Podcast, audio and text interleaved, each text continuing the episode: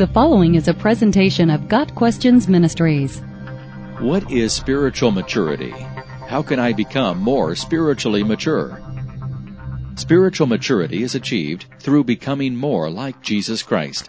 After salvation, every Christian begins the process of spiritual growth with the intent to become spiritually mature.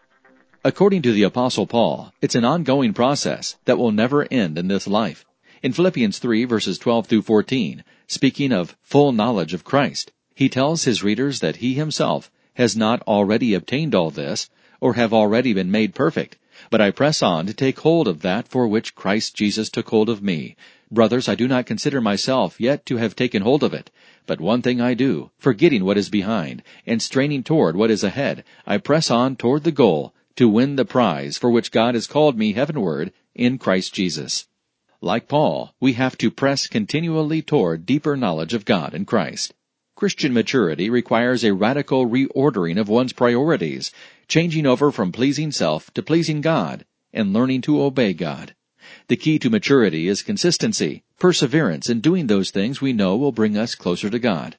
These practices are referred to as the spiritual disciplines and include things such as Bible reading and study, prayer, fellowship, service, and stewardship. No matter how hard we might work on those things, however, none of this is possible without the enabling of the Holy Spirit within us. Galatians 5 verse 16 tells us that we're to walk by the Spirit. The Greek word used here for walk actually means to walk with a purpose in view. Later in the same chapter, Paul tells us that we're to walk by the Spirit. Here the word translated walk means step by step, one step at a time. It is learning to walk under the instruction of another, the Holy Spirit being filled with the Spirit means we walk under the Spirit's control. As we submit more and more to the Spirit's control, we will also see an increase in the fruit of the Spirit in our lives.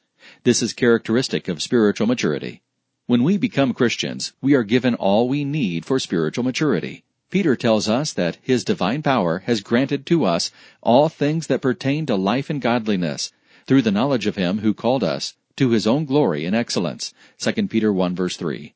God alone is our resource, and all growth comes by grace through Him, but we are responsible to make the choice to obey.